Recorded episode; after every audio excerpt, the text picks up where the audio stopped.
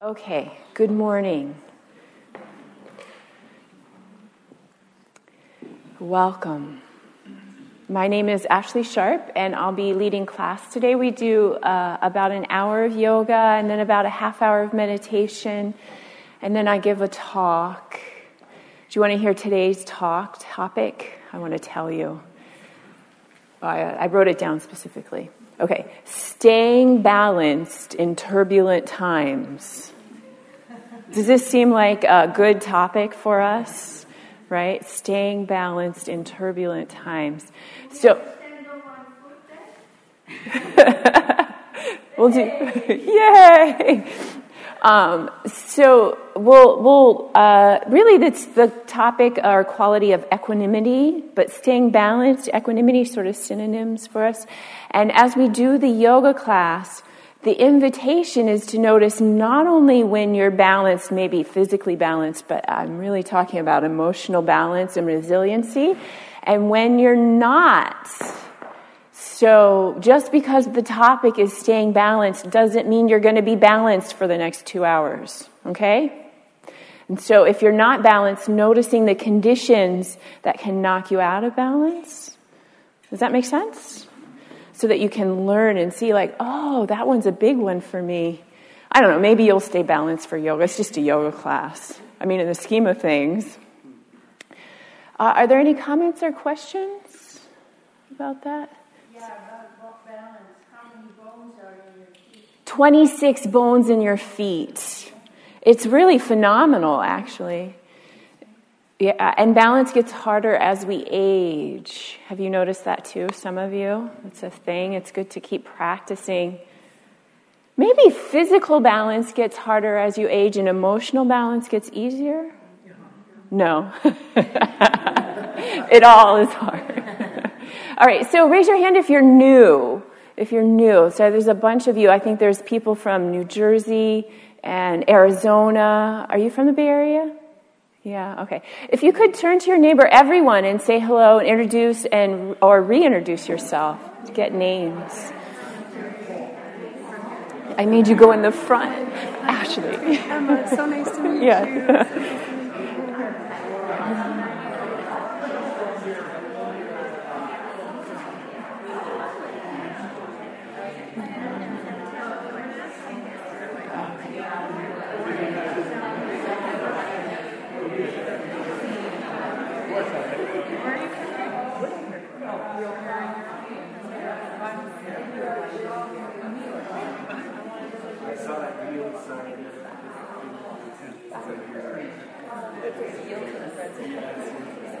Yield to the present. Uh, the little sign on the way in.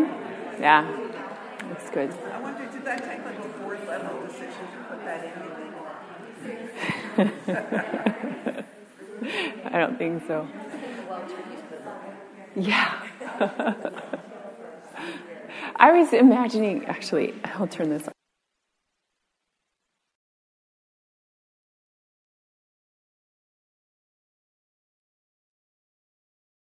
All right, so then one more thing before we get started. How do you stay balanced in turbulent times? Anybody got a yes? I meditate. Oh! Yay! Uh, does anybody do yoga?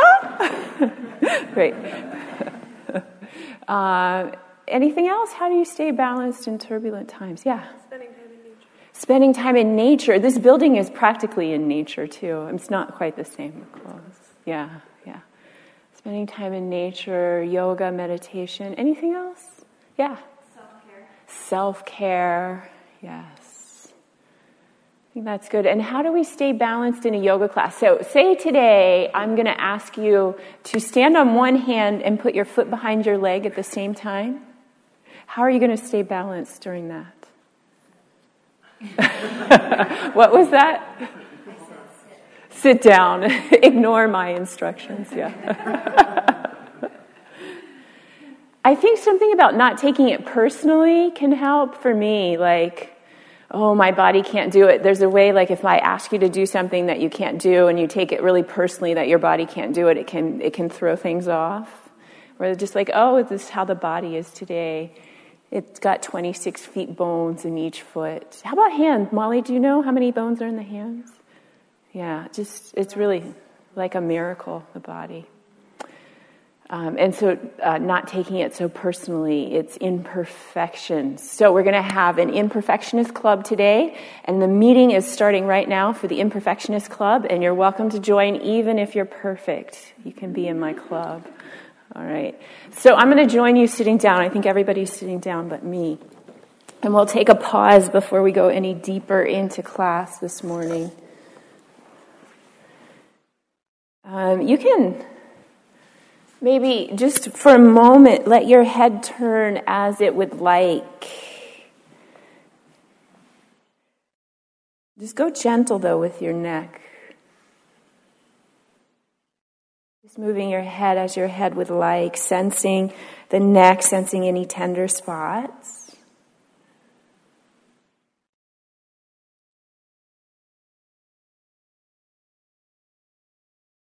And then letting your head come to stillness in the next moment or two.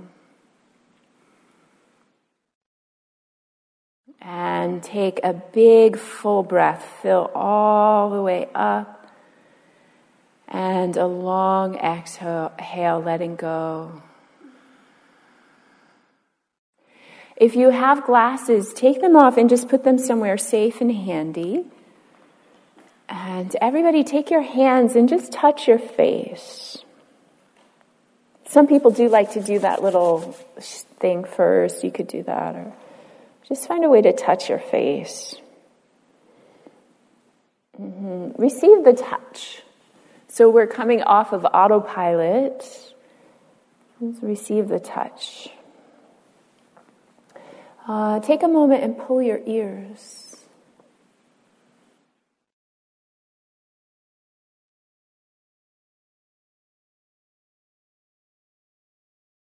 And bring your hands around onto your neck. And even if you have a tender spot, or probably even particularly if you have a tender spot, don't poke it. Just put the hands on the neck somehow.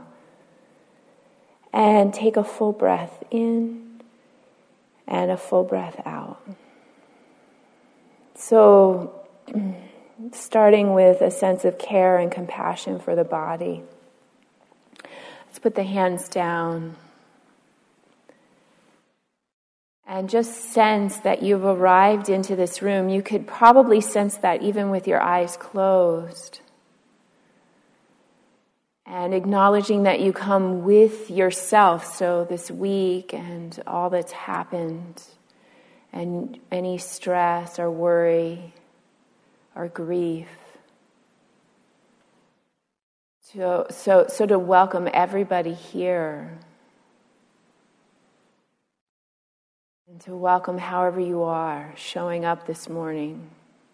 There's space for you. So, as we move do- deeper into the practices today, you're welcome to modify things, make things easier, make things harder, rest whenever you'd like, so that this practice serves you and relax your shoulders.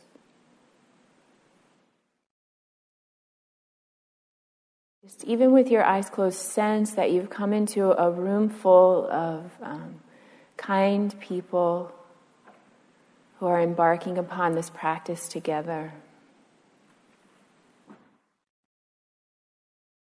So may this practice serve you this morning. May it serve your sense of balance and equanimity May it serve you towards steadiness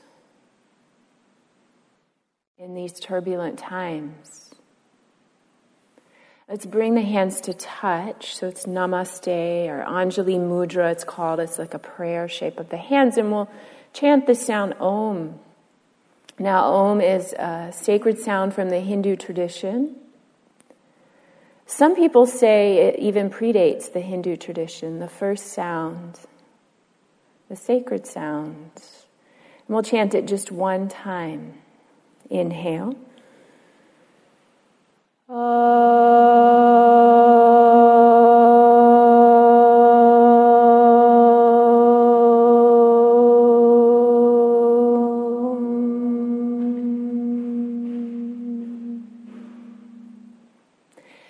then tuck your chin and bring the base of the thumbs right up to the top of the forehead. And here we bow to the body and the heart, both. We bow to the great strength and capacity of the body and the heart, but simultaneously bowing and acknowledging the vulnerabilities and tenderness of the heart and the body. So we have both as we practice. And then uh, you can take your arms up, hallelujah. I suppose you probably need to put your glasses on if you're like me, but hallelujah arms. It's Thursday, and we're going to do yoga. All right. Let your hands come down and roll your shoulders just a couple times, maybe a few times. Mm-hmm. And uh, then let the shoulders come to stillness and turn your head to the right. With your head turned to the right, sense your uh, left ear. And then pour the attention down the neck into that left shoulder, melting what's easy to melt. And then pour the attention down the arm all the way into that left hand. So there's a flow from the ear, down the shoulder, down the arm, into the hand. Good. Bring your head back to center. Float your spine up. And then turn your head over to the left. Mm-hmm. And then bring your attention into that right ear. Sense the right ear. It's almost like you're lighting up the right ear with your attention. And then pour that attention, that light, down in down the neck into the shoulder. Relaxing what's easy to relax. Pouring the attention from the ear down the neck, down the shoulder, down the arm into that right hand. All the way down. Good. Bring your head back to center. Big breath in. Long, slow exhale. Let's interlace the fingers and turn the hands palms up right above your head, squeezing the elbows in as best you can at this moment. And you could do just a little side to side. Oh, and if you yawn, I won't be offended at any case, at any moment. Just big stretch, reaching up, up, up, up, up. Good. Now, let the arms come down into cactus elbow shape, sort of like Joshua trees. Uh-huh. Big inhale here. Exhale, bring your forearms together. And then inhale, take the elbows back as if they could meet behind you, but they can't because of your anatomy. Exhale, squeeze them together. And then inhale, pull them back. Rib cage lifts, elbows pull back, and exhale, elbows together. Now, with the elbows together or almost together, palms together, squeeze as much as you can. So if I looked at you, I wouldn't necessarily see much effort being uh, happening right now because there's no movement, but there's a, a pretty firm press of the hands, forearms, elbows, activating the muscles in your chest and spreading the space between your shoulder blades. Good. Release that. Take the elbows back and then squeeze them back. If you feel too much pinching, oh, or any pinching, really do less but pull the elbows back as best you can to activate the muscles between the shoulder blades. Big breath in. And then exhale, let the arms come down. And then just another pause before we go further. Okay, good. Let's come on to the hands and knees. Um, it's nice to put a blanket or the big square flat cushion under your knees. So you have some knee cushion. Even if your knees are feeling happy and healthy today and not tender, just um, put a little cushion under them for the long term health of your knee. Uh, hands are flat on the floor. If you have tender wrists, you can do this on your elbows. Now, without moving your hands, press your fingertips into the floor. Push your hands to get your chest muscles activated. And then, without moving your legs, squeeze your knees towards each other. They don't move, but the knees are squeezing in, and you tone or lightly engage your belly muscles. Big breath in, and then step both hands as you exhale, both hands way forward. Let your forehead come down. Your hips are high. Your hands are shoulder width apart. And you're drawing your hips back away from your hands. And you're welcoming and noticing sensation as it comes and goes. So we practice holding steady as sensation comes and goes. As we do the yoga poses, the yoga shapes. Good. Come on up to hands and knees. And then again, this is fairly subtle, but push the hands into the floor to get your chest muscles active. Without moving your legs, squeeze your knees together to get your inner thighs and tone your belly. Big breath. Mm, take your right leg out behind you, parallel to the floor. So the tendency is to turn the right knee out to the right. Turn the knee. If your right knee had an eyeball, I don't know why it would, but if it did, it would be looking at the floor. Uh, push your fingertips into the floor. And then just pulse that right leg up and down behind you to activate the muscles in the back of the leg.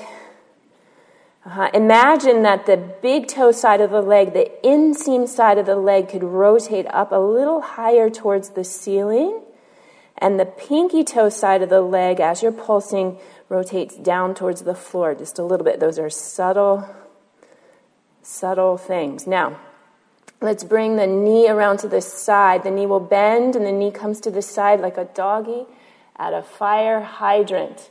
Point the knee at the person beside you, if there were a person beside you, and then lift and pulse three, four times.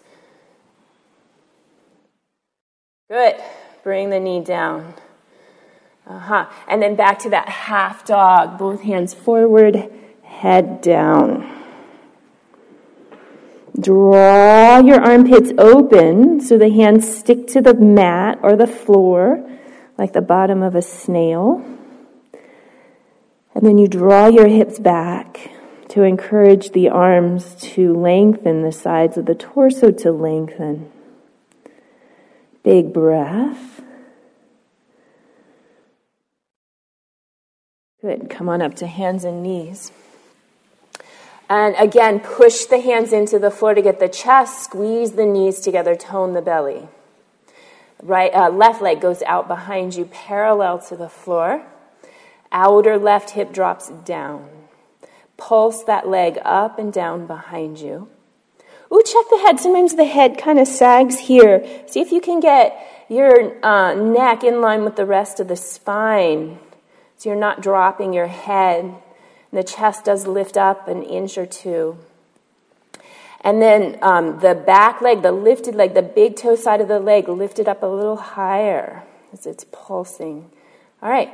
Then the knee will bend as it comes around to the side. Doggy at a fire hydrant asana. I made it up myself. And then you'll pulse up and down a few times here. Good. Bring the knee down. Curl the toes under. Walk your hands one handprint closer and shift your weight back towards your heels with your toes curled under. So everybody's toes will have a differing capacity for being bent in this shape. Have your back rounded. And take a big breath. Good. Shift forward. Climb down onto your elbows.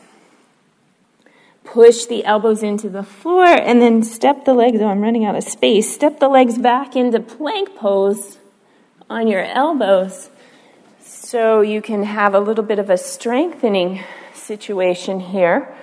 Plank pose on the elbows. Check and make sure that your body's like a plank, not like a mountain, so the tushy isn't peaking up high uh-huh, gaze is forward. If you get here and you think to yourself, holy cannoli, because I know that's the language you would use. But if you get here and you think, holy cannoli, just drop your knees on the floor. So you're still building strength, but in a way that's sustainable, in a way that has integrity to where the body is today. So you're building strength in this moment. Two more breaths. Notice if you can hold steady or if you lose your equanimity. It's fine to lose the equanimity. Okay, knees down, push back into child's pose. So toes together, knees probably a little wide, hips back, head down, elbows down. Uh-huh. Now, See if you can sense the floor under you, this element of your experience that's firm and hard. Can you sense the floor maybe under your elbows or your forehead or your knees? Where do you sense firmness? Savor that firmness, that steadiness. Okay. Let's come up to hands and knees. Curl the toes under, head up into downward facing dog. And if you have tender wrists, you can do this on your elbows. Aha. Lovely. Now we're not going to stay here too long. Right away, inhale, knees to the floor. Mm-hmm. Gaze forward. Exhale, child's pose. Perfect. Okay, and then we'll go back. So inhale, hands and knees gaze forward, exhale, downward dog.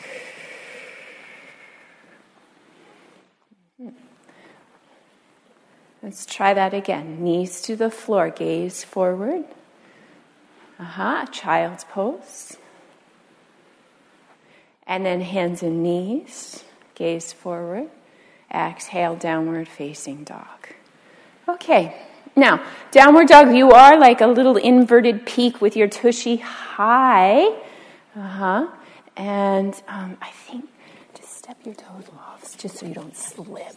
I don't want you to slip. Slipping that would be that would be not good. The feet are hip width apart. The hands are shoulder width apart. And you're breathe. I hope you're breathing at least till twelve fifteen today when we finish Lots of deep breathing like your life depended on it.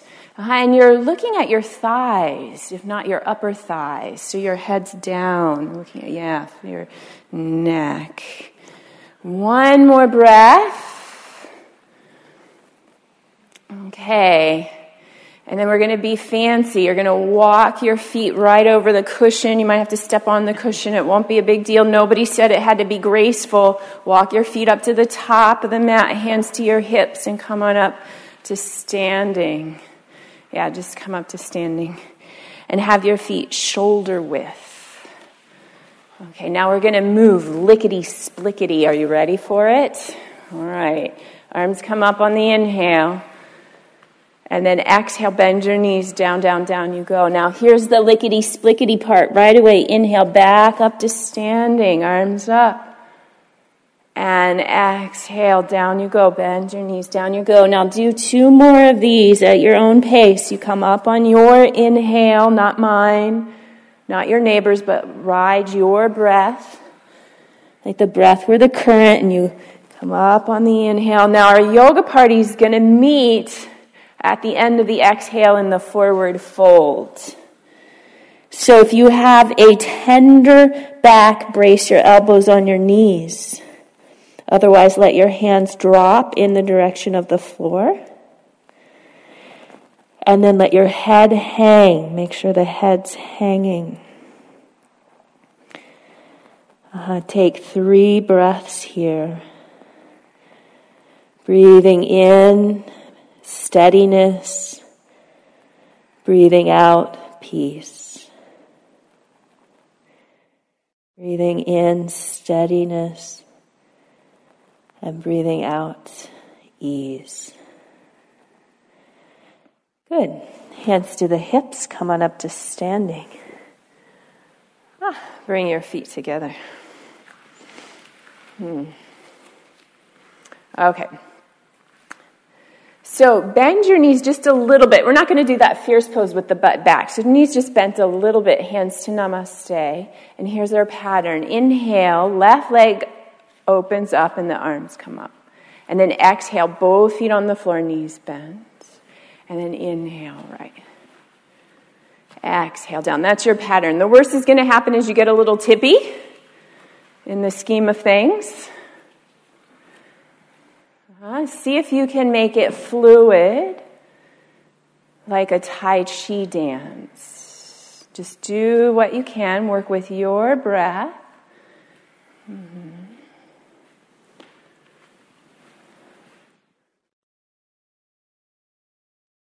And our yoga party is going to meet soon with a leg up. So just whichever leg is up.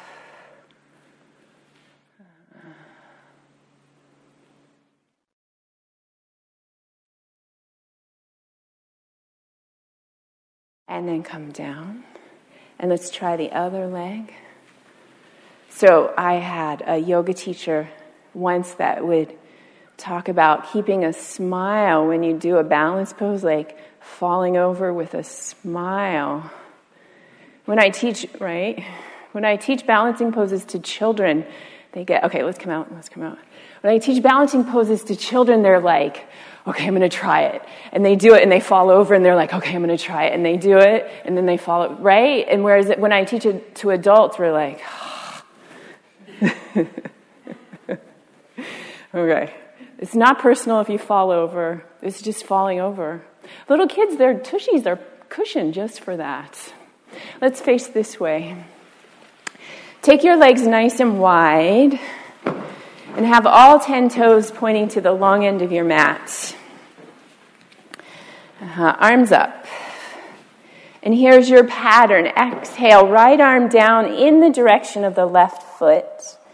And you'll come up on your inhale. So you might not get all the way down, just depending on the length of your breath. Exhale down, depending on the length of your hamstrings. And inhale up. So a few more at your own pace.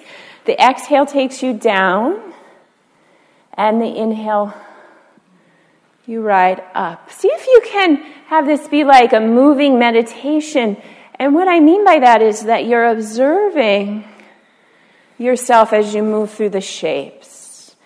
Uh, observing yourself in a kind manner, in the same way that you would observe I don't know, a turkey or a deer or a coyote. So, with reverence and respect and care. All right, our yoga party is going to meet up. There's a lot of those. And the hands will come down. And then just wiggle your shoulders to release your neck. All right, both arms up. Inhale cactus elbows. Stay here. Big in breath. Elbows come towards each other. Press elbows, forearms in as much as you can, like that was your life purpose today. Pressing elbows, palms together. Good. And then open them and see about imaginarily, if there's such a word, imaginarily pressing those elbows back, back, back, back, back. Good. Let the arms come down. Now, shoulders only. Pull them up. Inhale. Out the mouth. Take both arms up. And then the right arm will come down and the left arm will pull up. Gaze down. Uh, let your bottom arm relax, sort of like the bottom of a pendulum. Two breaths here.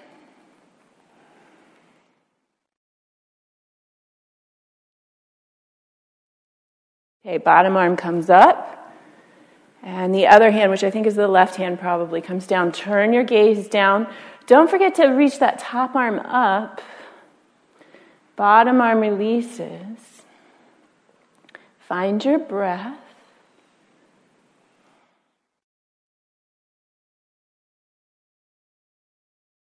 And then both arms up.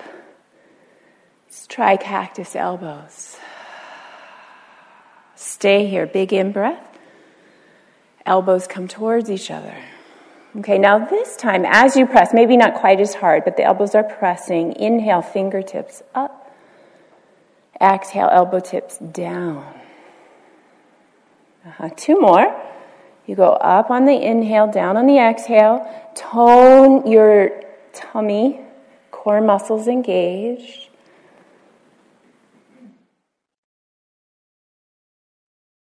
Good. And then bring those elbows back. Back, back, back, back, back. Uh-huh. Zip up your kneecaps. Like mm, lift the quadricep muscles so kneecaps are engaging. Elbows are pulling back. Good. Let the arms come down, forward, fold. Down, down, down. You go. Hands can be down on the floor. If your back is tender, brace your elbows on your knees. So we respect the capacity of the body today holding steady. There's some lovely metaphors about this topic about the earth, the metaphor of the earth and how. Did you ever have a compost pile? It's like this amazing thing. The earth takes the waste. And then uh, in earth based time, not internet based time, but in earth based time, then eventually you get soil this sort of steadiness of the earth. Let's bring the hands to the hips and come on up to standing. And I do believe we need to bring our feet together after all that situation. So feet come together as close as your feet will come. Not everybody's feet come together. Hands down by your sides. Big in breath. Exhale, bend your knees and sweep your arms forward. So this time the butt's going way back and the arms are reaching way forward. So that was an exhale. The next shape is inhale, standing up. And that's your pattern back and forth. Exhale and inhale. Uh, see if you can have a sense of your entire body moving in space if that instruction makes sense for you. And you might also have a sense of that steadiness of the floor under your feet. And our yoga party will meet with the knees bent, arms forward. Take your hands to the outside of your knees. Press out with your knees, in with your hands. Out with knees, in with hands. Scoop up and tone your belly muscles. Breathe. And you're going to hold the shape, hold steady. You might notice changing sensations, right? Heat's rising. Yeah? Is there heat rising? Just watch it. It's not personal, it's what happens with our bodies when we challenge them. Let's come on up to standing. Both arms lift up. Stay standing, both arms come down. And then a little pause. And in fact, you can let your feet just be comfortable. And just pause for a moment.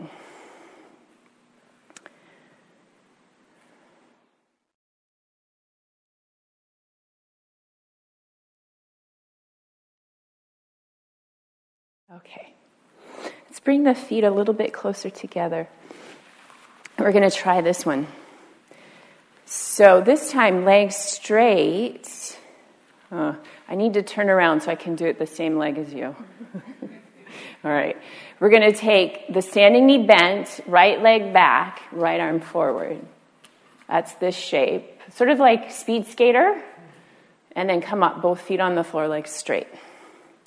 And then we have the other shape is right knee bent, standing leg bent, left leg's behind you, left arms forward.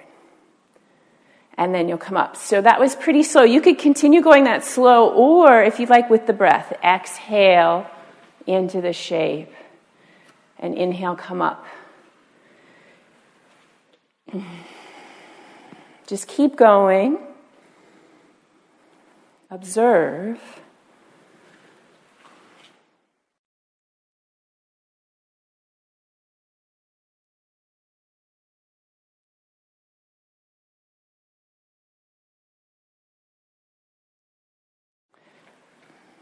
Keep going. Our yoga party is going to meet when you next have a leg up. Hold if you can, or fall out like a five year old. Or not. Like sometimes we're just not. Like, we can observe that too.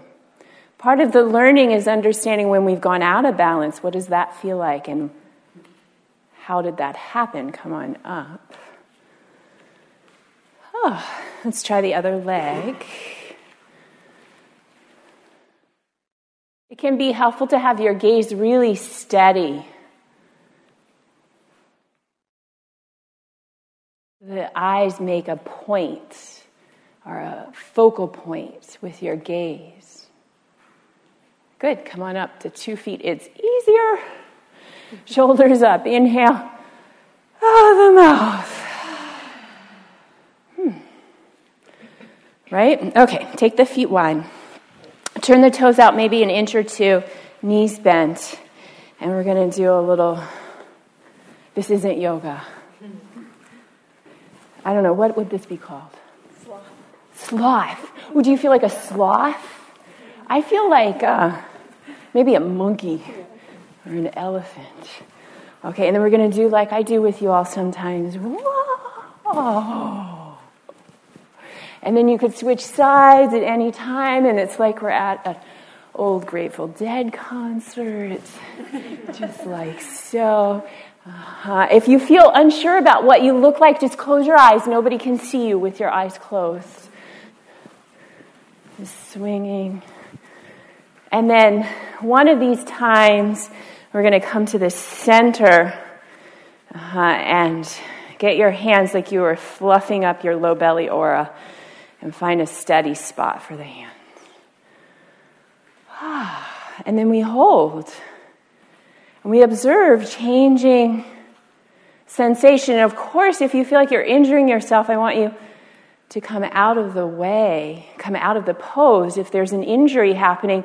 But if there's discomfort, when you lose your equanimity, what happens? So, I don't know. That's a good question. What happens that leads to a loss of equanimity? I think we'll have to stay here for a long time for you to see that. Three more breaths. Push your feet into the floor.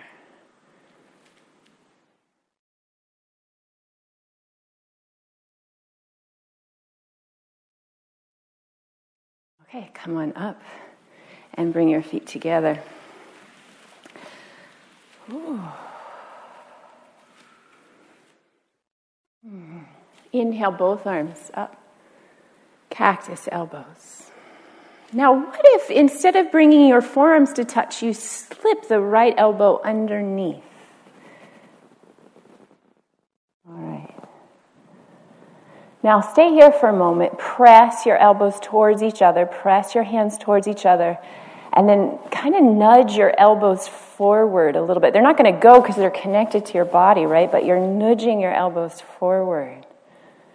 And then take a breath and inhale backwards into the space between your shoulder blades.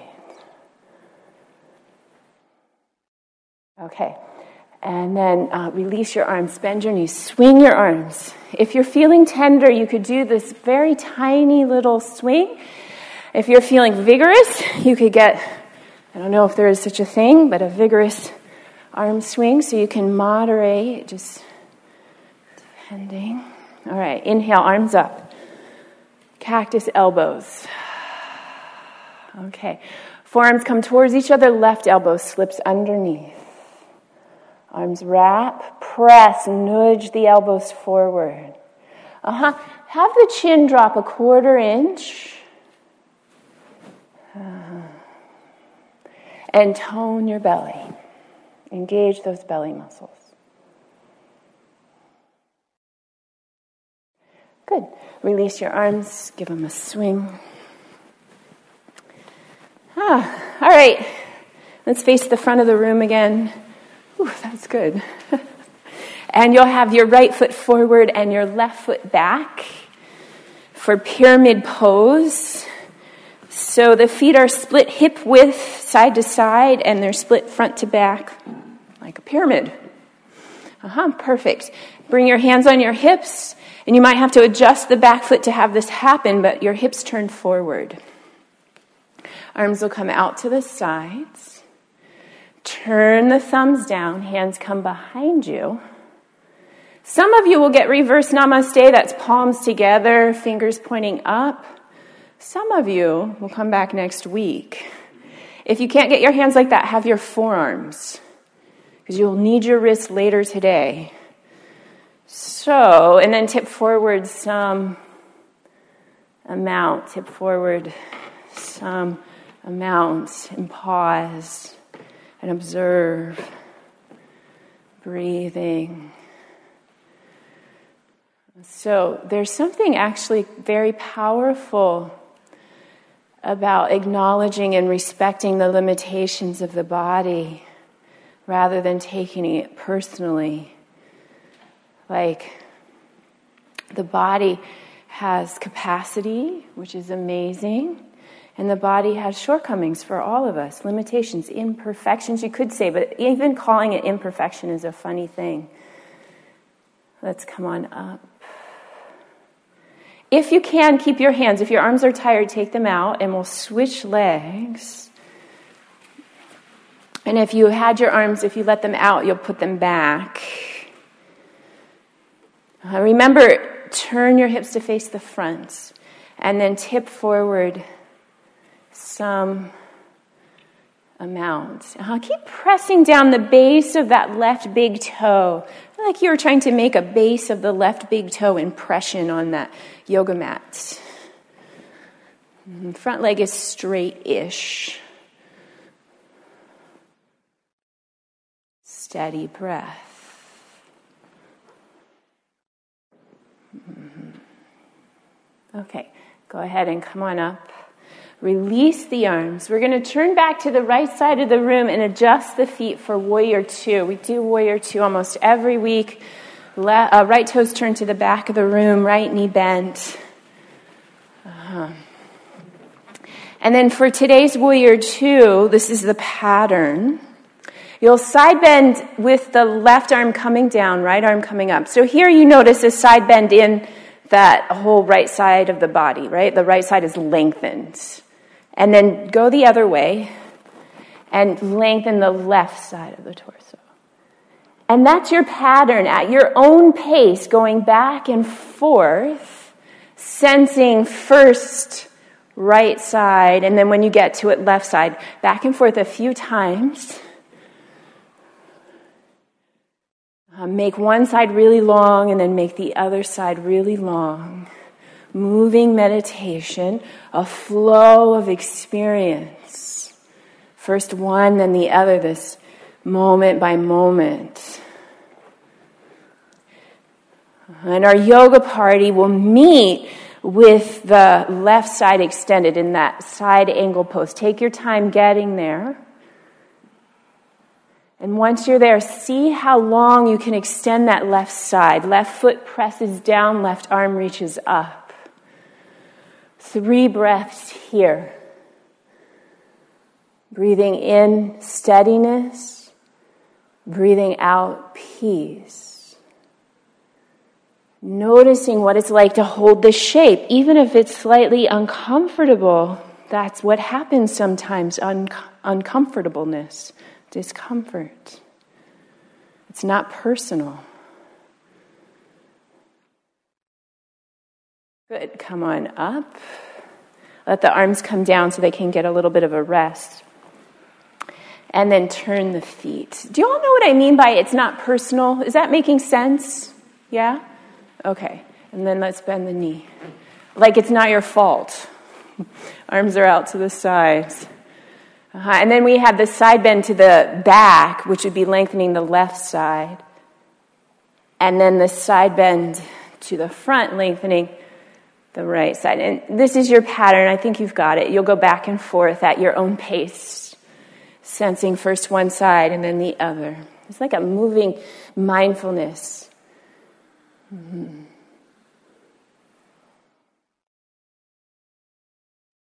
You might notice the floor under you, the steadiness.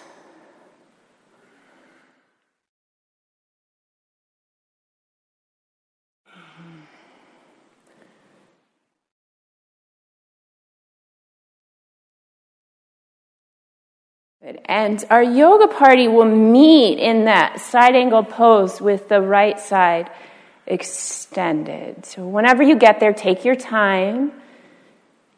And then see about lengthening that whole side of the body. You push that right foot down and reach the right fingers out, almost like you could reach beyond your physical body. And then you breathe. Breathe in steadiness. Breathe out spaciousness. This human experience with its 10,000 sorrows and 10,000 joys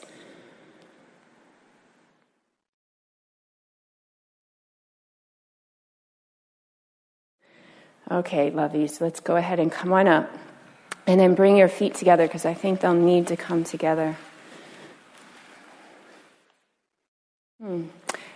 Your, let's still face this way, but get, if you have a round cushion, get the round cushion and put it next to your uh, right foot. That will work too. Blanket. A blanket folded up will work. Sharing cushions is lovely. Okay. So you've got the cushion by the right foot. Hands are on the hips. Inhale. Bend your knees. Keep the right leg bent. Pick up the left leg. Cross it over. Your cushion can be a kickstand there, so your toes can go on there. And your standing knees bent. Hands are on the hips, and see how low you can go. I find this stretches my hip. Does it stretch your hip? Some of you, maybe. If you can, the thighs are crossed like you had to pee, you know, like when you were little. And then try, for those of you using the cushion, just see what happens if you let the, well, you might wiggle if you let the toes come off. Good, stand on two feet. Hmm? Let's put the cushion on the other side. Mm-hmm. Feet are together. So, um, you might, for those of you that this is an easier pose, you might notice what causes you to lose your balance. So, I notice often what causes the balance to be lost is the mind starts to wander, and then I fall over. How am I doing? What's the other person doing? What's for lunch? You know, wandering mind, and then I fall over. All right, so hands on the hips, bend the knees. Uh, pick up the right thigh, wrap it over, thighs wrapped, and toes can be on the cushion to start. And you're sinking low. And you're breathing, and you can try the balance and see.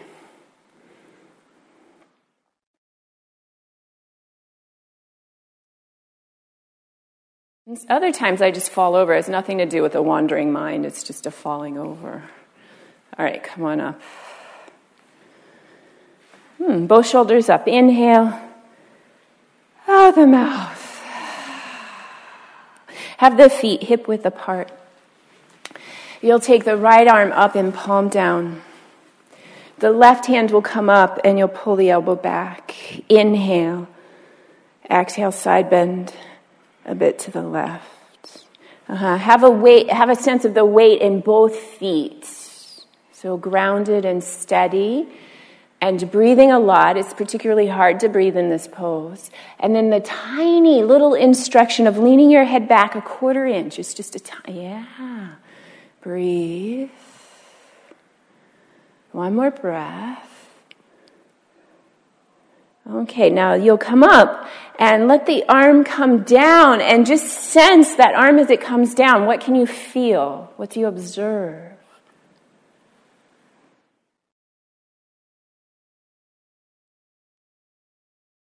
Okay, left arm comes up, hands palms down, right hand will pull the elbow, and you'll side bend. Did this switch your sides? Okay, good. You have to ask for your money back otherwise. I'll have the weight in your feet. Yeah. Breathing. And that tiny little shift backwards. Ah. Uh, unlock your knees. Okay, come on up and then put the arm down and sense the arm. Sense the hands. Okay, take your feet wide.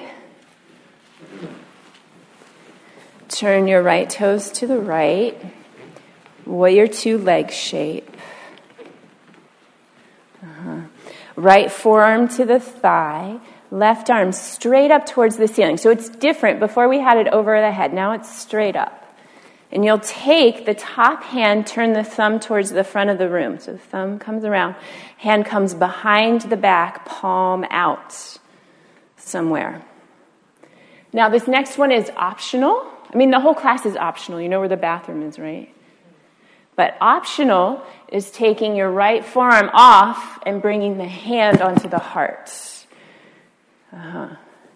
If you're doing that, even if you're not doing that, reach your head, the top of your head, like you could present the top of your head on a long diagonal and keep reaching back into that left foot. Two more breaths. As best you can, open the left shoulder a little bit towards the ceiling. Uh-huh. Good. Come on up. Uh-huh. Let this back arm slide out and then turn your feet. Form to the thigh and the top arm straight up towards the ceiling, not over the head, right up towards the ceiling. The hand will turn thumb down to the back of the room, and then hand comes palm out behind you. Optional is taking that left forearm off and the hand onto the heart. Uh-huh. Imagine that there were an imaginary wall behind you and you could lean your right shoulder onto that wall. If you feel a strain anywhere, respect your body and back up. This takes more strength of heart to actually do that. One more breath. And you'll come on up and let that bottom arm sneak out. And feet come together. Actually, have the feet shoulder width, and you'll fold down. Just here, a forward fold. If your back is tender, again, brace your elbows on your knees. And back to the knees soft. And let your head drop. And we'll take a few breaths here. A few breaths here.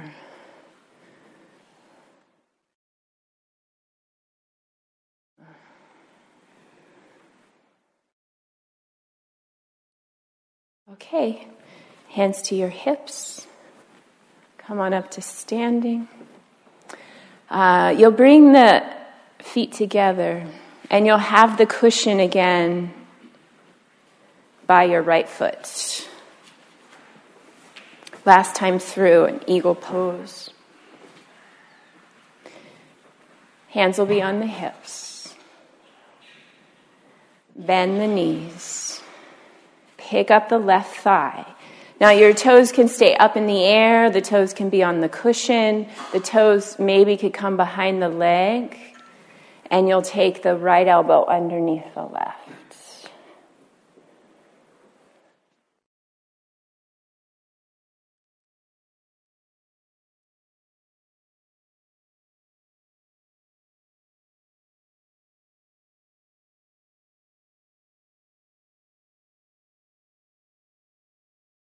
Good. Stand on two feet. Ah. Move the cushion over to the other side. Mm-hmm. Hands on your hips. Bend your knees. Pick up the right leg, wrap it over. Toes can be on the cushion, up in the air, or wrapped behind and you'll have the left elbow underneath this time.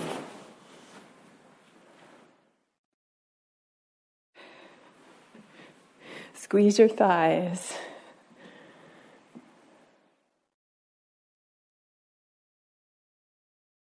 Are you breathing? Okay, come on up. Double thumbs up.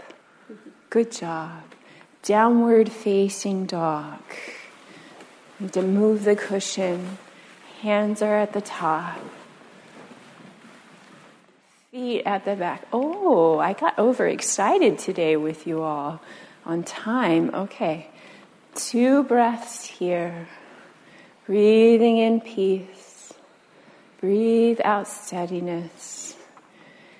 And then the next shape, the next shape will be, uh, let's see, it will be on your back. So you'll need to put your knees down, swing your legs around to the front of the room and you'll come onto your back, sunny side up. Legs to the front, head to the back. Ooh, I like how some of you are getting pillows under the head. It's fine if you want. How was coming to the floor? Was it good? Yeah. It's my favorite moment in the whole class, actually.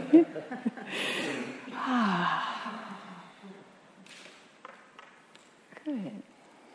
Hmm. Hmm. Okay.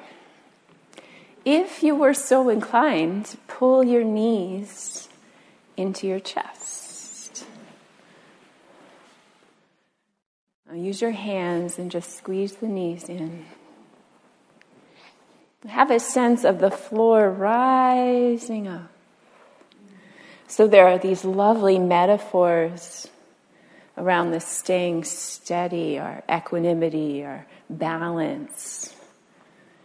And the one metaphor which I've been talking about is the earth. If you think about how a mountain is, I mean, of course, we can think of exceptions when there's an earthquake or something, right? But I'm not talking about that. I'm like the, the teaching or the teaching metaphor of the steadiness of the earth. You can feel that under you right now, right? As if the floor were rising up like how a mountain holds steady and the seasons come and go. The snow and then the sun and then the summer and the flowers and the animals. And the mountain is just there. Okay feet on the floor. Feet on the floor.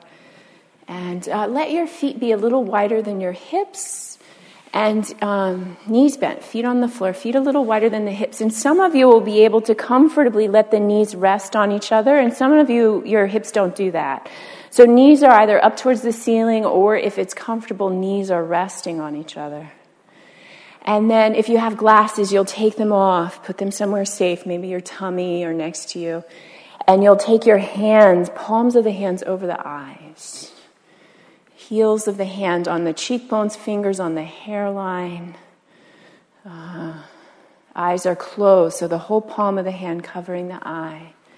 And you'll imagine that any tension in your eyes could flow down into the floor, all the way under the subfloor of the building, all the way down into the earth.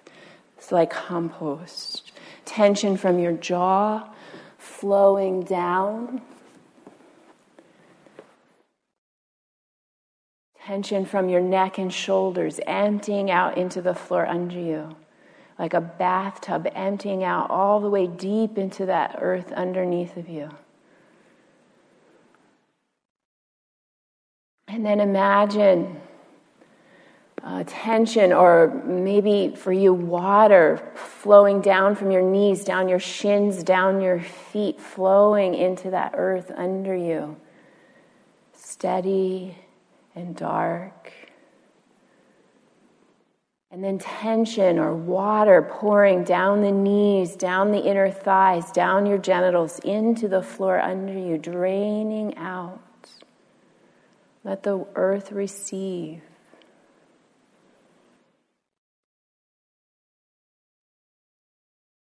Good. Okay. Let's pull the right knee into the chest. Extend your left leg. Let the left leg be on the floor. And then we come into the twist. If you had glasses, check where they are, but otherwise, come into the twist. The knee comes across the body, the head will turn.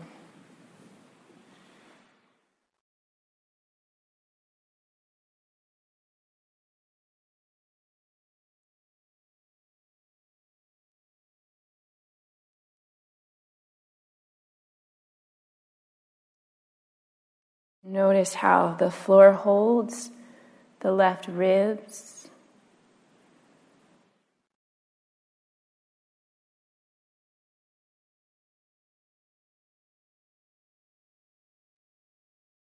And the breath moves on the right, right lung, right ribs. Jaw soft.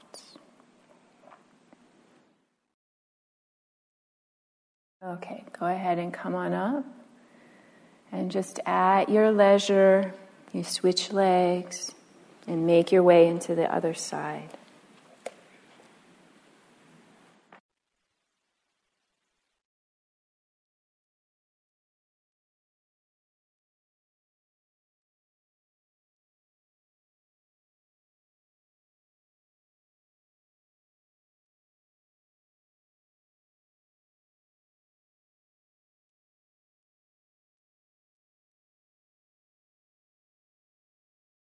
There's other teaching metaphors. There's one around space, that sense um, of space, like the space above you. You might be even with your eyes closed able to sense the space, the space above you and around you. Space isn't harmed or impacted by whatever's moving through it.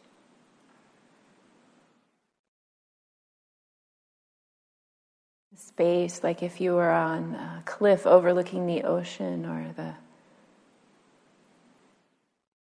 space on a grassy hill. You might be able to, here in this shape, sense the space around you is open. The space, even around the earth, is open, receiving whatever moves through without harm. All right, you're going to stretch yourself out. Take your time. We have our relaxation here, our Shavasana, it's called, the final relaxation of the yoga shapes. For some of you, lying flat is uncomfortable, so you can put a cushion under your knees uh, or a cushion, a pillow under your head. Um, unfortunately, this shape is not always as relaxed as we could hope. So, if you're not as relaxed as you had hoped today, know that that happens. And you might find a part of your body that feels okay, and just whenever you think of it, rest your mind there.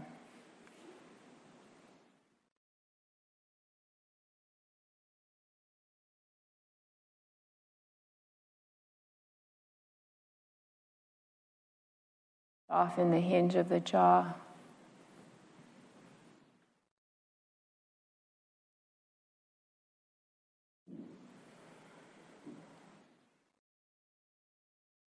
Relax the tongue and the back of the tongue where the tongue turns into the throat.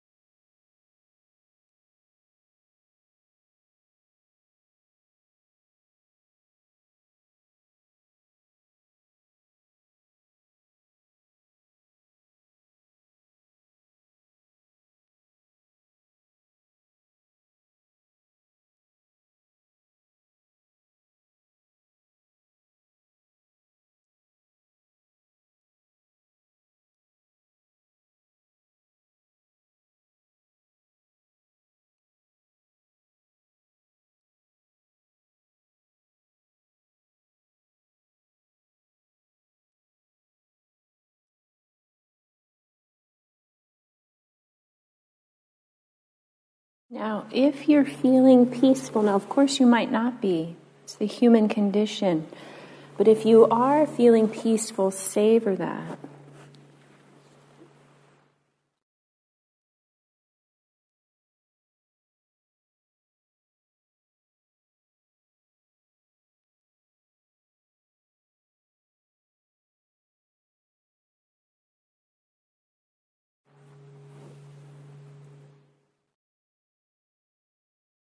Begin to deepen your breath.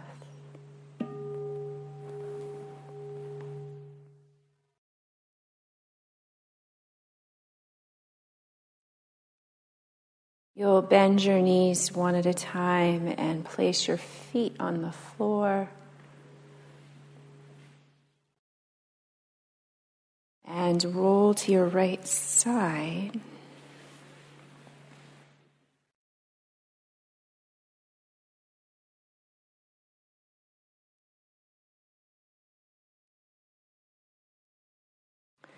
Uh, next, we shift into meditation. So you'll, as you're ready, come up to a seated position. And uh, if you want a uh, chair to meditate in, you just leave your mat and you can go sit in a chair. And if you're going to sit on the floor, get your cushions so that your hips are higher than your knees. You just leave your mat and find a chair or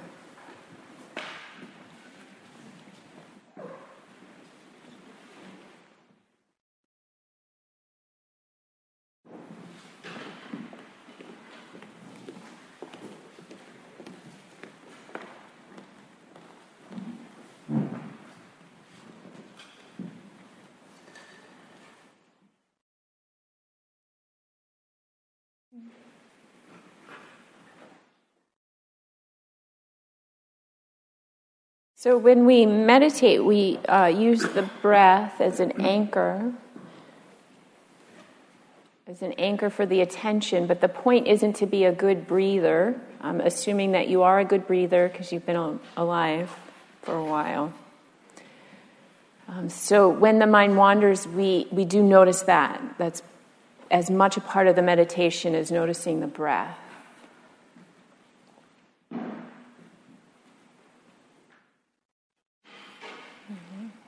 And it's fine to shift and move as needed during the meditation.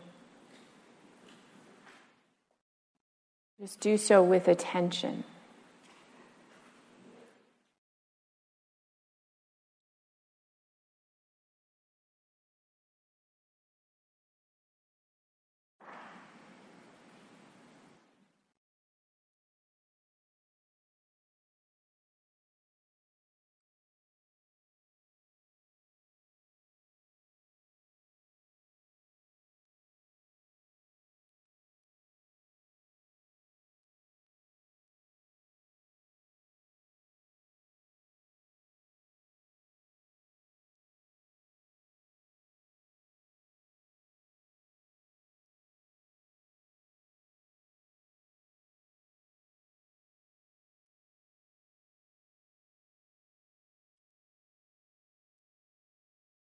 So, the traditional instruction is to notice the breath and then observe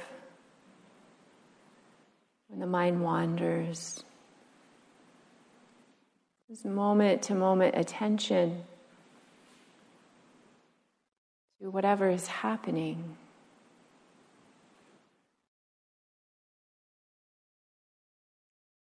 So, if you're listening, you might notice listening.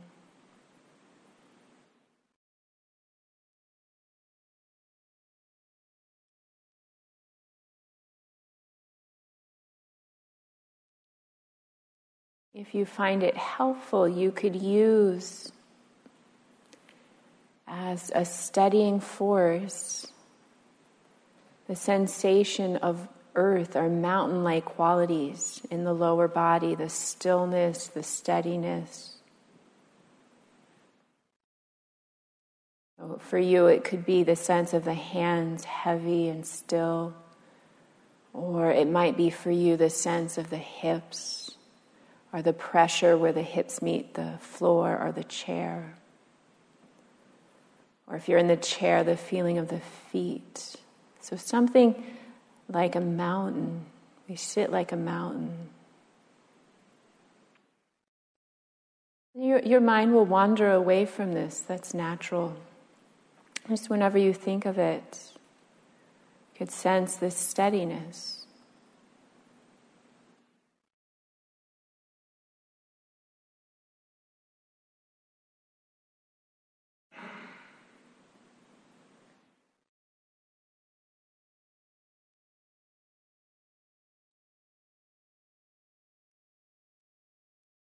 You might like to sense the sense of space around you.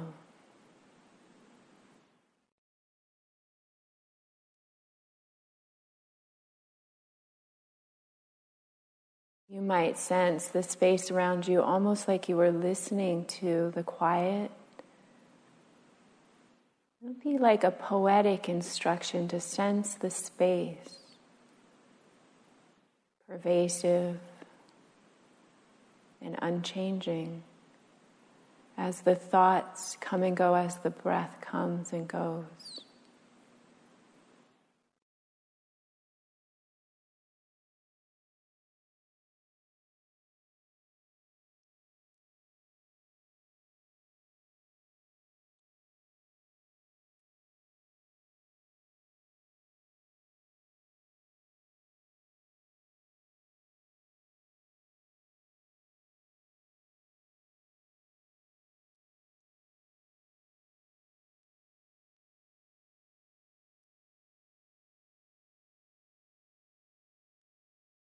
Remember that we're not looking for a perfect meditation today.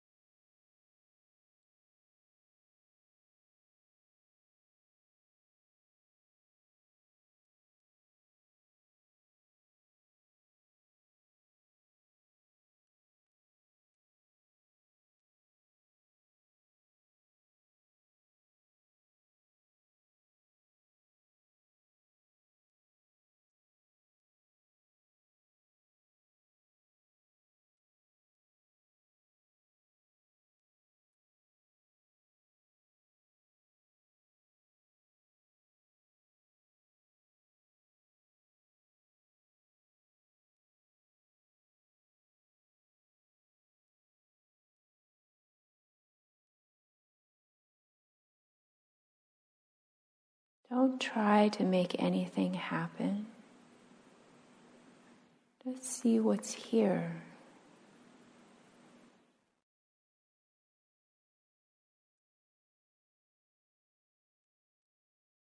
If something is difficult or challenging, even if it's just a little bit difficult or challenging, acknowledge that. And know that it's not personal, this is part of meditation.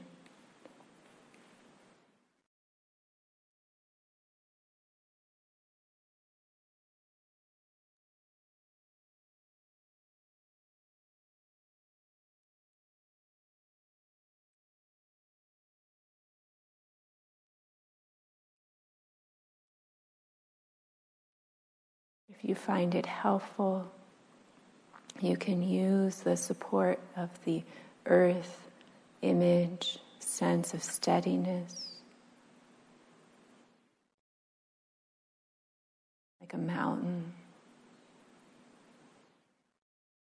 or the space metaphor.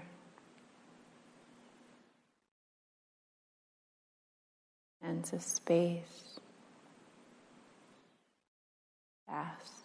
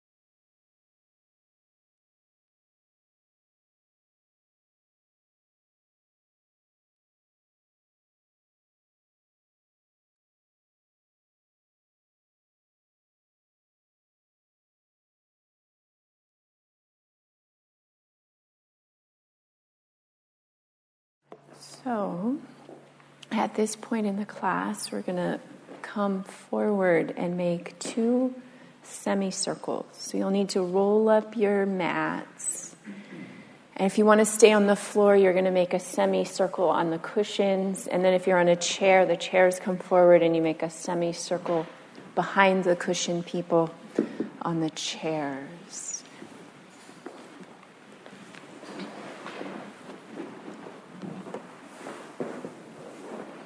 Can I have you two come in? I know. There we go. Hopefully the angle's okay.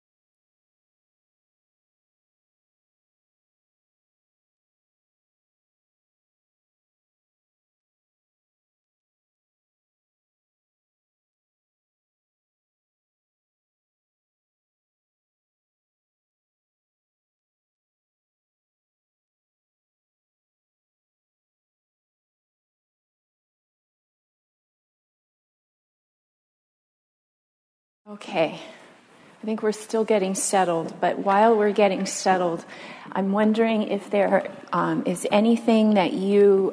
Well, questions, of course, are always welcome. And if you don't feel like asking a question now, I'm available after. That's okay too.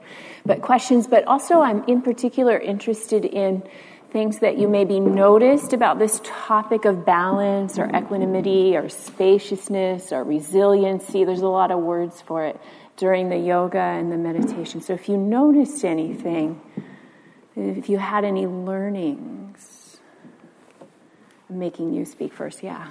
I noticed about, about balance, you know, thinking about balance, reflecting on that during the yoga portion of the class, that, um, you know, that it's not about keeping a steady balance all the time. It's all about these, like, micro adjustments. Ah, always, um, right. always off a little bit, right? It's always, right. There's always an opportunity to bring right. it back a little bit, and then you're off again, and then you right. bring it back, and then you're off, and you bring it back. Could you all hear without the microphone everyone could hear right? So like i feel like in my mind and maybe in your mind there's this idea that balance is like oh the state and i'm going to achieve it someday. But actually like we learn even in a balancing pose that there's always little adjustments needed to stay steady. Always little adjustments. And this is emotionally or physically both. Both i think not separate. That's good. Anybody else? There's our class right there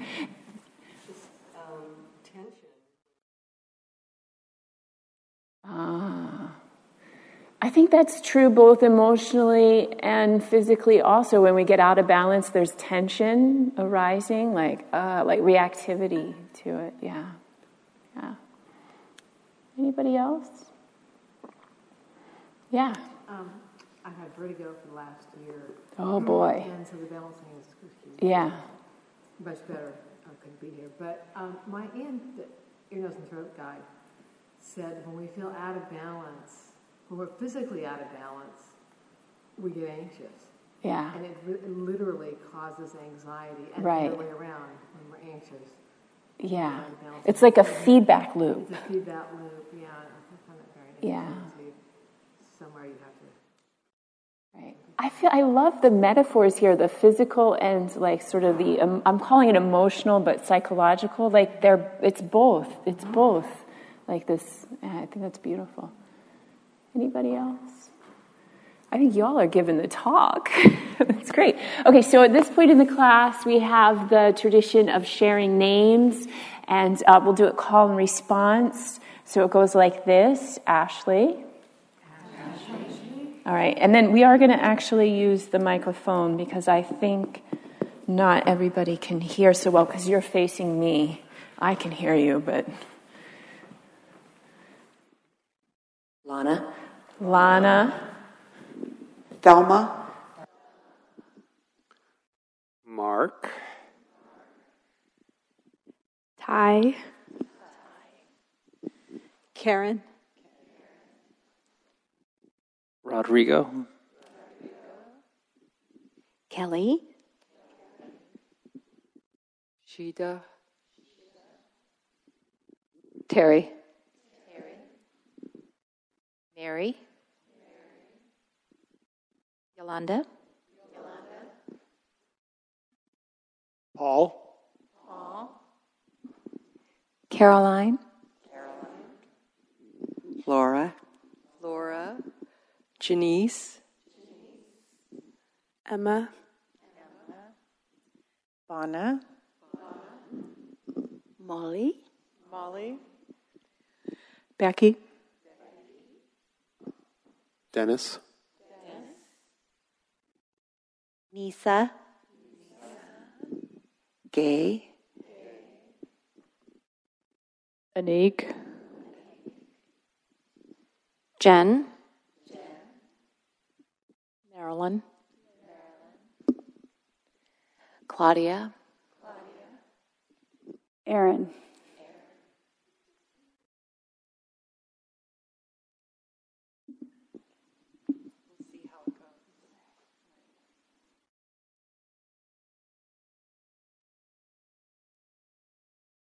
Okay. Welcome, everyone. Welcome. There's lots of new people today, too. So, welcome to you. Um, you know, in our lives, um, we have extremes, right? Have you noticed this? These extremes that come and go. And then in the world right now, it feels like, to me anyway, there's some extreme stuff happening too. And, and the question is how can the human heart really absorb this? How, um, how can we stay steady with this constant, unremitting contrast or extremes, right? This is what we're all faced with, I feel like, right now in these times. How do we bear this? And how do we bear this with dignity? Um, equanimity is a spacious stillness of mind. Doesn't that sound delightful? I don't know, it sounds delightful to me. Spacious stillness of mind. But uh, like you pointed out, it's, it's, it's always needing fine tuning, always little adjustments, and we're going to come in and out of balance in our lives. Even in any one day, or even in any one yoga class, or any one, really, any one portion of time, we're going to be going in and out of balance. And we're going to have these extremes the 10,000 sorrows and 10,000 joys. Uh, there's a Chinese poem, and I'm sorry I don't have the author. I'm quoting Sharon Salzberg quoting a poem, and she didn't write the author, so I don't know. Uh, 10,000 flowers in spring, the moon in autumn, a cool breeze in summer, snow in winter. If your mind is not clouded by unnecessary things, this is the best season of your life. So, equanimity, our balance, is actually in connection or in intimacy with those extremes. Sometimes we hear this uh, teaching and we think, oh, it's like a withdrawal from life or a cold indifference. And if you feel yourself sliding into indifference, Um, that's not equanimity. That's considered to be the near enemy. That's a funny technical language, but all of the wholesome qualities have qualities that are very similar, and if you're not careful, can be mistaken. So the near enemy of equanimity is uh, indifference or coldness, right? Like that sense of disconnect. Uh, peacefulness or equanimity has a sense of connection. You could think of how. Um, a parent, and again, when I give these metaphors, they're metaphors and we could poke holes in them, but it's just a, a, metaphor, a teaching metaphor. You could think of how a parent, when their child is grown, still cares for the child, but isn't so much in control about what happens or who does what, but like this sense of the, the love is still there, but there's not as much enmeshment, if that makes any sense. So I teach um, meditation at an assisted living place, and there's a woman who comes sometimes and she's, I don't know, she's quite old. I didn't ask, but, um, and she's had a very strong, uh, she's a Christian, and she's had a very, from what I can tell, very devoted Christian practice for her life. And she was saying that, you know, she used to pray, um, and this would be like a compassion prayer for her family, for her children and her grandchildren and her nieces and nephews. She used to pray for the bad stuff not to happen to them. But she said now she really understands that this is part of our lives and that we grow and that we can't actually have a life without the bad stuff or the hard stuff. And so now, now she just prays for them and she trusts God to take people, her relatives, her children, and her grandchildren on the journey that they need to take. And I thought that was really beautiful because she wasn't saying, I don't care and I wish they would have hard stuff, but she was saying, no, this is, this is how life is. And we go through these times, and how do we bear them? How do we help each other? And um, without trying necessarily to make them go away, and then it gets confusing because I don't mean for you to be a doormat but really like how can we see that that's the nature of life for things to come and go for um, what's often talked about as the eight worldly winds? You know how winds will come up sometimes and it's just this lovely like in the poem cool breeze in summer but other times the winds will come and it'll be a biting force.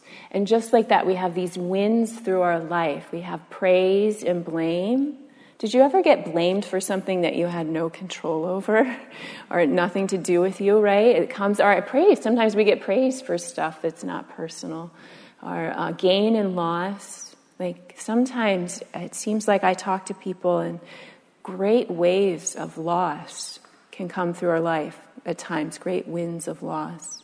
And then other times um, we have gain, we have the birth of a baby or a new love right? This is this is how life is. Praise and blame gain and loss pleasure and pain. That can happen in a yoga class right? Like oh this is awesome or oh it's horrible right? Pleasure and pain and um, fame and um, obscurity. Those are the eight worldly winds. But really, they stand for all of this in our lives that comes and goes.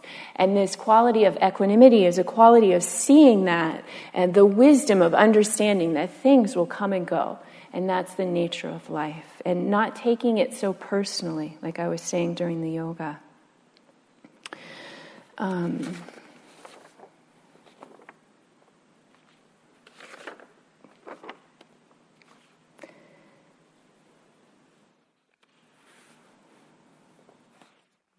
I said all of those things. all right, so um, I've got this information from Gil Fronsdal. Do some of you know him? He's a teacher in this tradition. Gil Fronsdal, he's a great teacher. And he talks about the different uh, things that we can use to support equanimity or support steadiness or resiliency, different qualities. Um, so there are different qualities can support. And he says the first quality that can support a sense of balance is integrity. I think that's very interesting. That if we are behaving with integrity, with wholeness, I love that the word integrity comes from whole, right? Like the sense of wholeness. If we behave with integrity, that there is more of a sense of ease It's very hard to meditate, as Jack Kornfield says, it's very hard to meditate after a long day of lying and stealing, right? we think about if we're acting out of, right? It's like it impacts, we're sensitive beings, all of us are sensitive beings, and if we're acting in integrity as best we can, that there will be a sense of peacefulness or ease or balance that comes from this. Not so worried about keeping track of the lies or the stories or um, uh, just a, a sense of ease. And I feel like this is applicable to the yoga too. Like there can be a sense of balance when we do a physical yoga asana practice. And if we go out of integrity, if we start um, grabbing or stealing poses that our body can't do, we get out of balance just like that. I see somebody really struggling to do something in a class. I know they've lost a little bit of wholeness. And it's not that we don't make effort, but do you know what I mean? Like this kind of white knuckled effort where we go out of integrity. So, integrity can help with a sense of balance. Um, also, supporting equanimity. Okay, I'm going to say a word, trigger warning for some of you faith. Faith. I know maybe for others of you it doesn't, but I don't mean faith necessarily in God or a Christian God, but I mean that sense of this word in this tradition is also translated as confidence or trust. Like this sense of uh, trust that the world unfolds as the world unfolds or a sense of confidence that things will right themselves. Like we go out of balance, maybe we go out of balance as a nation, and then a sense of trust that we will come back. That's a scary thing to say. I just said it, but well, yeah, right? Like this sense of trust and confidence, or um, an example is if we have confidence in our own ability to cultivate our hearts and minds through mindfulness or through self care um, if we have the confidence that we can take care of ourselves and have a spiritual practice, then there's a sense of trust and confidence that things will right themselves. Does that make sense? Um, I feel like um, that this quality of faith or confidence or trust um, can be like. Uh, can be like that sense of a mountain that I was talking about in the meditation, the yoga, can be like a sense of a mountain, a steadiness underneath, sort of a steadiness. Somebody last week uh, after class was telling me this really, she's not here this week, or I'd ask her to tell this story. She was telling this really beautiful story, and I cannot recount the story but it was this really beautiful story about how some people in her community and the healthcare community were coming together and they did this camp for kids. And that it was so beautiful for her and so touching to be part of an environment where everybody was there to support everybody else. And I feel like uh, sometimes if I listen to the news all the time, always listening to the news, I forget to notice I forget, it's like the confidence and the trust goes away, but I forget to notice that there are beautiful think, things happening all the time. The really amazing stuff. I, I, could ask you all for stories, and you could, you could tell me lots of examples of stories of compassion and care, or just that people like us come together and do a meditation class and do a yoga class, and that there are people for thousands of years that have been cultivating the heart, cultivating wisdom and compassion. And we can forget that. We get really bogged down, we, we lose that confidence, we lose that trust. And it can be helpful to remind ourselves, like, oh, yeah, like there is actually a lot of beauty in the world. Um, the third support for equanimity or resiliency is um, a well developed mind. Um, you know how if you started swimming every day, you would get a swimmer's body? And if you started doing yoga every day, you get a yoga's body. And if you, I got little two pound weights for my birthday, so I'm going to get little biceps. right? So we can develop our body, or if you start doing aerobic exercise, then you develop more aerobic capacity. In the same way, we can develop our minds. I don't think this is talked about very often, and we don't maybe necessarily learn about it as children. But we can actually develop compassion. We can develop equanimity, this quality I'm talking about. We can develop, every time you sit down to meditate, we're actually cultivating calm and peace. It might not be there when you meditate, right? But there's that cultivation of it. It's just like I pick up my little weights. I don't have the arm muscle at the beginning, but over time, in the same way, with, with a steady practice, that we can cultivate our mind. And with that cultivation comes greater sense of ease and a greater sense of resiliency when the extremes of your life come or the extremes of this world. So we can cultivate our minds. And then the next, uh, the fourth uh, support is a s- actual sense of well being. I put in this category self care, like making sure you get into nature enough, making sure that you eat a good, healthy diet mostly, and that you get enough sleep. Did you ever notice how that equanimity goes out the window if you haven't had a good night's sleep in a while? Or so we do what we can. What we can. I understand sometimes we can't get sleep. You have a small baby or other situations, but we do what, what we can in this self care category because it really actually helps. It's like a nuts and bolts kind of thing. Healthy food, enough water, enough exercise. Um, connection with good friends can come in this category. I mean, whatever it is for you. For me, it's nature. Um, this, this sense of actually really supporting our hearts and bodies for health. Oh, and Gil, in this category, Gil Fronsdal says, um, even taking time to enjoy one's tea or the sunset can be a training in well being. Right? This quality of mindfulness that reminds us to notice, like that point in the yoga class when you lie down, actually absorb, like oh, or you have the tea, or when you have uh, a friend. I visited a friend this week. Uh, we have been friends for 29, going on 30 years, and I hadn't seen her in like five years. And I was so actually, probably because of my meditation practice, really aware of um, honoring our time together and not taking it for granted and actually like oh we went on a hike and we had a great conversation and really like oh like that's like honoring those heart connections when they arise.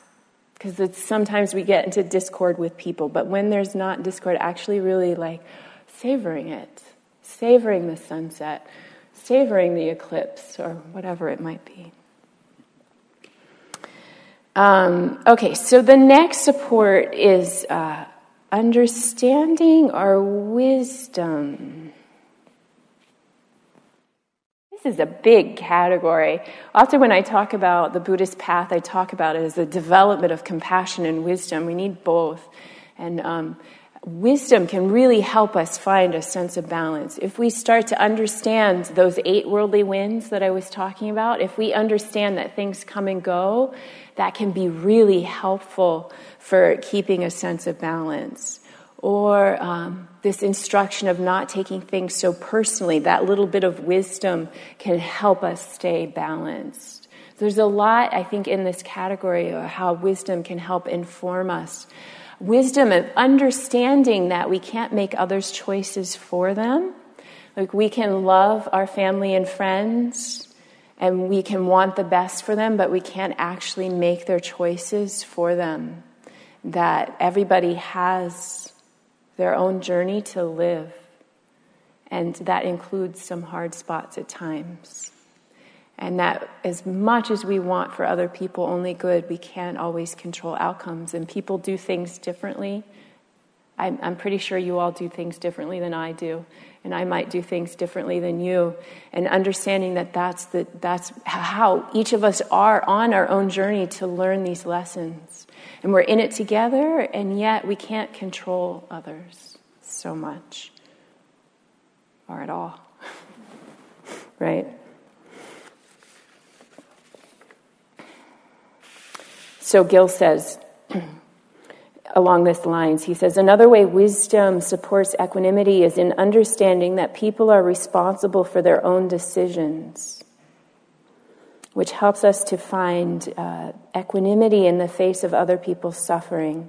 We can wish the best for them, but we avoid being buffeted by a false sense of res- responsibility for their well being. I think this is a huge one. Huge, huge one. And then um, we can also use wisdom to understand when equanimity is missing.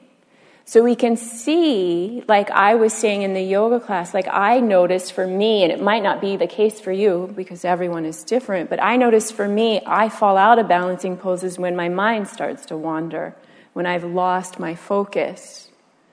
Oh, that's also another great non physical metaphor. When we lose our focus, we sometimes fall out of balance, right?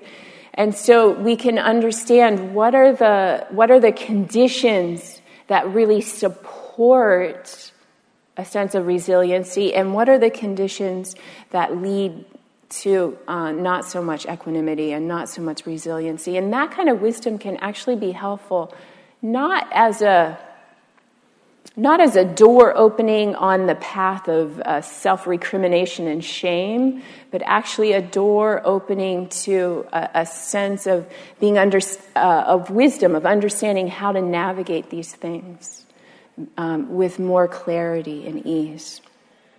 So it is actually important to notice when there's no equanimity. Equanimity, resiliency, or balance is not to be forced. So if you feel like you're forcing yourself into a peaceful square, that's not actually equanimity. That's a that's a that's like the near enemy again. It's a little bit you've gone off. I have a, a friend who sometimes talks about equanimity. She's like, I've got to get it. I lost it. And it, it, it, feels a little bit like a forcing. And because of course we would wish for peacefulness but what we need to do is create the conditions. So, what are the conditions? Faith and wisdom and well being and self care, right? So, we create those conditions rather than forcing ourselves into not caring about things. We care about things, we're sensitive. We have sensitive hearts. Um, and then it can also be really helpful to. Uh, to the cultivation of the sense of equanimity, what can be really helpful is noticing when it's there and actually savoring it. This is like when I ask people at the end of the, the shavasana, the end of the relaxa- relaxation of the yoga, to notice is there peace here? It's so often we forget to notice there's peace. And it doesn't have to be like this amazing big peace that you never felt before, but really just like, oh, like, I'm okay right now. Things aren't maybe exactly as I had hoped or wanted, but I'm okay.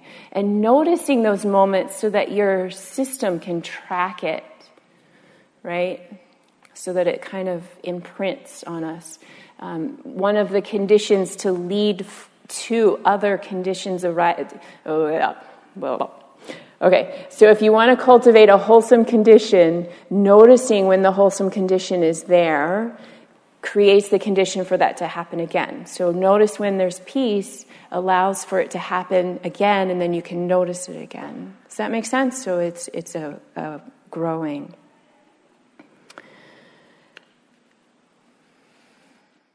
Okay, so I wanted to not blah, blah, blah from me the whole time because I actually think there's a lot of wisdom in the room about how to maintain balance in the turbulent seas of our turbulent times that we're in. And so I want to give the opportunity, if there's any comments or questions, of course, but also any things that you do to support um, this sense of, of resiliency or balance.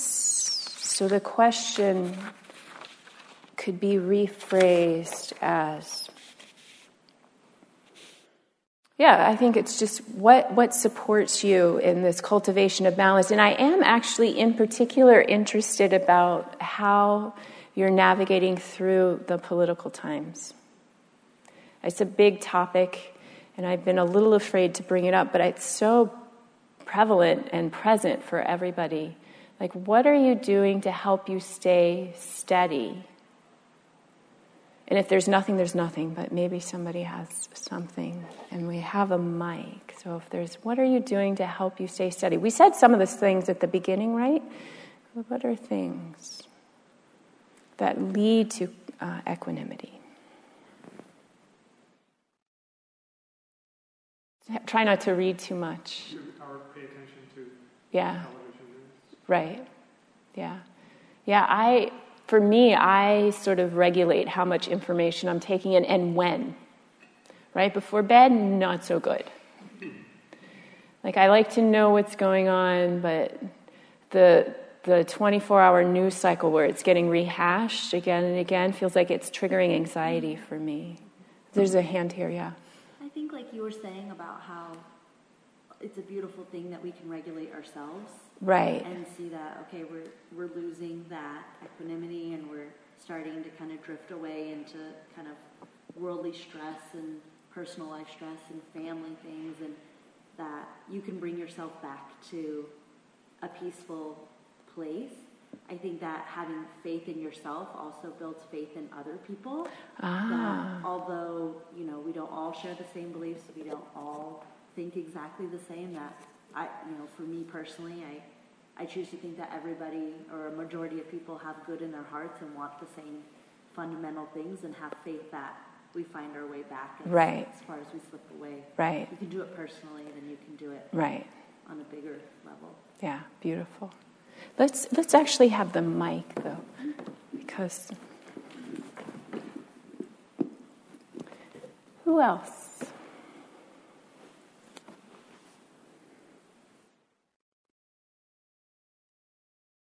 Huh? I know it's more intimidating with the mic. Okay. Um, I used to really try and work with the notion that everything's happening for a reason. Mhm. And I think I tried to force that for a long time, and then there were lots of things that just, there didn't seem to be a reason. And having to accept that was really difficult. And recently, someone shared a really beautiful adaptation of that notion, which is that everything's happening in your best interest, which I, it just like sits so much more comfortably inside of me because I don't have to find the reason.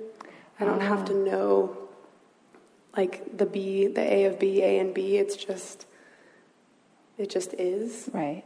And that has helped me get more connected to that sense of equanimity because it feels like everything's in flow as opposed to everything having a reason associated with it. It's like these hard things that are happening to me are all a part of my journey, as you were saying, and I'm learning from them, and they are happening in my best interest. Right. And that allows me to release all the resistance I have to things that happen that feel unideal. Bad things happen. It's always like, no, no, like, why is this happening? Trying to, like, Right. force the resistance. But within this idea, I can just be in equanimity and accept because it's happening in my best interest. Right. There's something about this where um, it's an invitation to let go of the struggle about whatever's happening and actually just deal with it. I feel like that's what you were saying. Is that true? Like instead of resist, like why is this happening? Why is this happening to me? Like, like tending to that and tending to our hearts that feel wounded from that, and then moving forward. Like, okay, this is an opportunity. Have y'all heard of this concept of radical gratitude, which is being grateful for everything, even the poop? because even the hard spots are an opportunity for us to cultivate love and compassion. And that those hard things, those hard things are, they're like a little doorway where we can learn to, um, right, with this cultivation of love and compassion. And so that there's an opportunity. There's a quote that I didn't read you all. So the guest is always the Buddha. And the Buddha is whatever is in front of you. So whoever or whatever is in front of you is the Buddha here to teach you wisdom and compassion. And this is this is that's why it's called radical gratitude. It's radical. It's a very different way of looking at our lives. That all the the hard spots are opportunities to cultivate intimacy, love, compassion, wisdom, to help bring us closer together, right? And in that sense, I think that's quite hopeful about this country. Like, this is an opportunity for us to really shift and change some things that have been in the shadow for a long time that need to shift. Anybody else?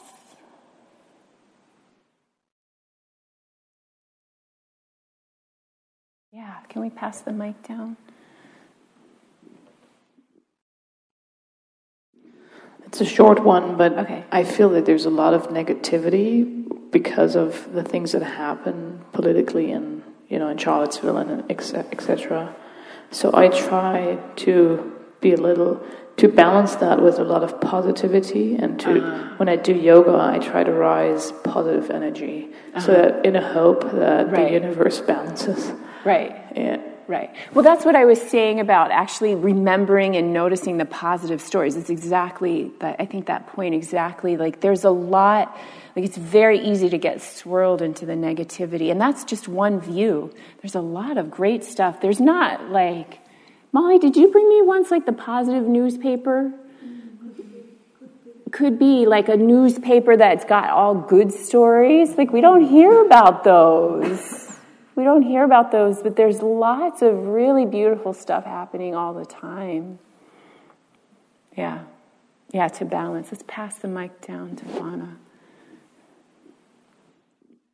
And I think uh, for myself, I find that sometimes I, I need to let it go. Sometimes I need to walk away from the TV, but sometimes I need to act. Yeah. And I think that's uh, just another way of me finding balance in this Right. political climate. Right.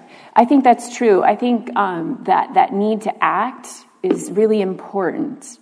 Um, I was hearing about. I have a friend that lives um, in Bozeman, Montana, and um, she is a white woman, and she, there's not that many. There's not that many minorities there at all in Montana, and she's put together uh, a, a a group where they are looking at white privilege and they do all this work. They do the, reading. There's a whole curriculum. So she decided like okay let's educate myself and my community. So she acted.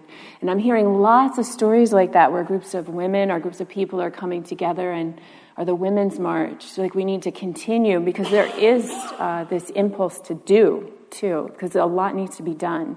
This isn't just about being happy like in our like there's a lot to be done. Like and and if we can keep our balance that's always going in and out then we have more capacity. That's why i always say that at the beginning of class may this class support you so that you have more capacity to do what needs to be done in this world because there's a lot to be done. Yeah. Right i think that's our time for today We'll do uh, announcements and then a very brief closing. Are you doing announcements? I can. Okay. Grab the mic, it's right there, since it's right there. Um, if you came in late, there is a basket in the back of the room, and uh, it's a sliding scale. And uh, if you could make your offering, that would be great. Um, and otherwise, it's just helping clean up. So if you can just take your chairs back and stack them and put uh, the mats and the pillows and everything away. Thank you. All right. And then I'm, I'm here on Sunday doing a day long. If you want to do more with me on Sunday, yoga, some restorative yoga, which is the reclining kind in the afternoon, and meditation and uh, talks. If you're interested, there's plenty of space. Any other announcements? I think that's all. I think we're good. All right. So just close your eyes.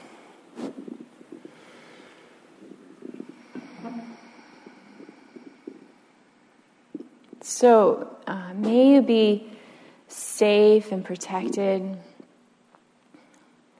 and may you be as healthy as possible. And may you know the peace of equanimity. Let's take the hands up, somehow palms out. You can copy me or just do it however you want. Just hands somehow palms out. Um, if there is any goodness arising from this class, even if it was teeny tiny, any goodness at all, any wholesomeness, any wisdom, any compassion, any compassionate action, let's send that out, sending out blessings through your hands into the world, into um, Woodacre and Fairfax, and then San Anselmo and beyond. May all beings everywhere know peace and the causes of peace.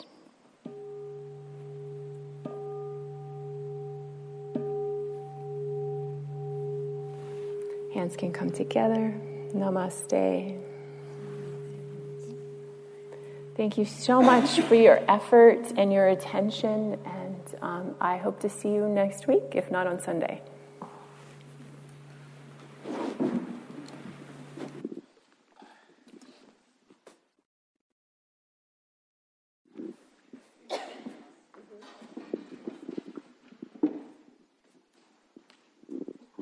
It's bound to be in some books. It's the eight worldly winds. I, I don't. The, Sharon's this book talks a little bit about the eight worldly winds in the chapter on equanimity. There's a lot more. They don't have this book in the bookstore.